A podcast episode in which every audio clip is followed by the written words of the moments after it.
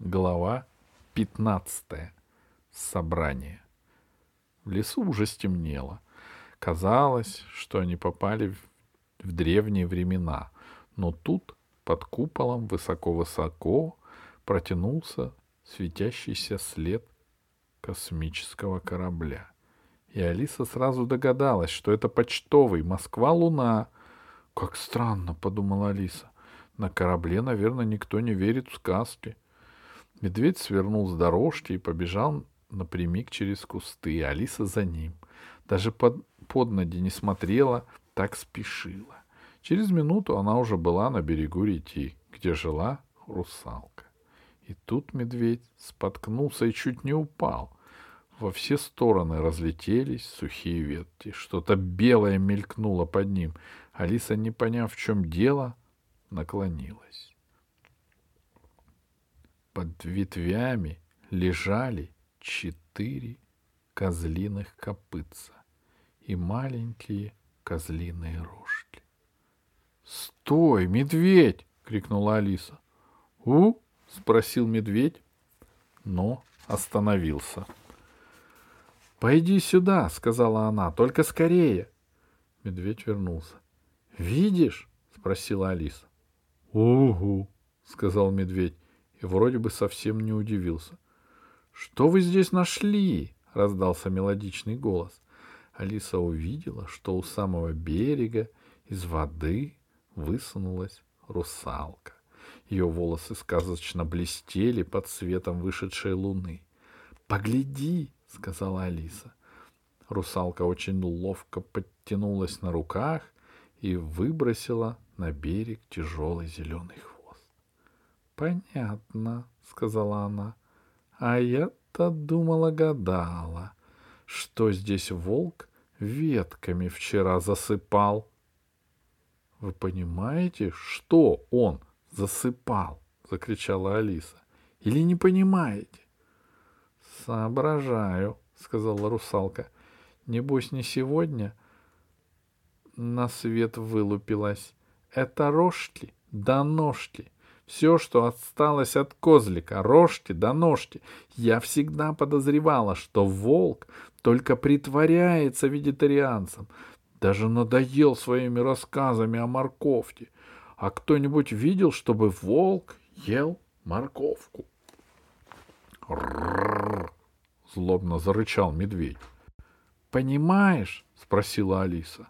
— Угу, — сказал медведь. «Жалко козлика», — сказала русалка. «Сколько козликов в заповеднике?» — спросила Алиса. «Сколько?» «Один», — сказала русалка. «Зачем нам другой?» «Вот именно!» — сказала Алиса. «А я только что пять минут назад видела козлика в комнате у Кусандры. Того самого, которого сегодня пас кот в сапогах. А скажите, зачем коту в сапогах пасти козлика? Как я раньше не догадалась!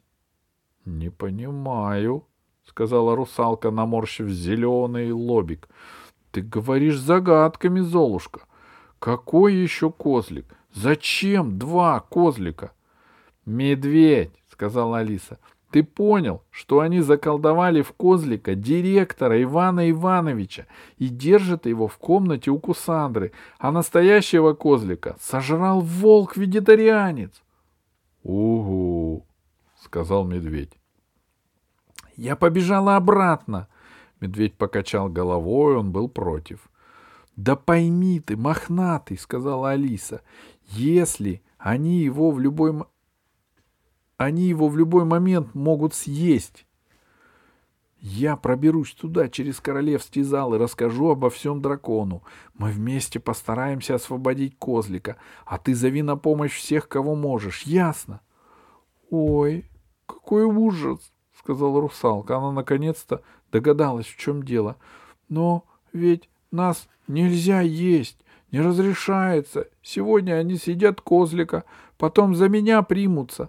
Как страшно! Я немедленно ухожу из этого опасного заповедника. И тот час над лесом разнесся звон, как будто кто-то ударил железной палкой по пустому котлу. — Это что такое? — спросила Алиса. — Сама не знаю, ответила русалка, никогда раньше не слышала. Над заповедником послышался радиоголос. Внимание всех зверей, людей и сказочных существ! Всем приказываю собраться тут же, мгновенно, немедленно, судорожно и со сказочной быстротой на поляне замка. Если кто не придет, он будет заточен и заколдован. Повторяю, немедленно, быстро, мгновенно, молниеносно всем собраться у замка. Немедленно. Я опоздала, сказала Алиса. Ты спрячься, сказала русалка. А когда будет удобный момент, отнимешь у них козлика. Ого, сказал медведь. «Если только мы не испугаемся», — сказала русалка. «Ведь мы не люди, а сказочные экспонаты. Мы приехали сюда из легендарной эпохи, когда все друг друга угнетали.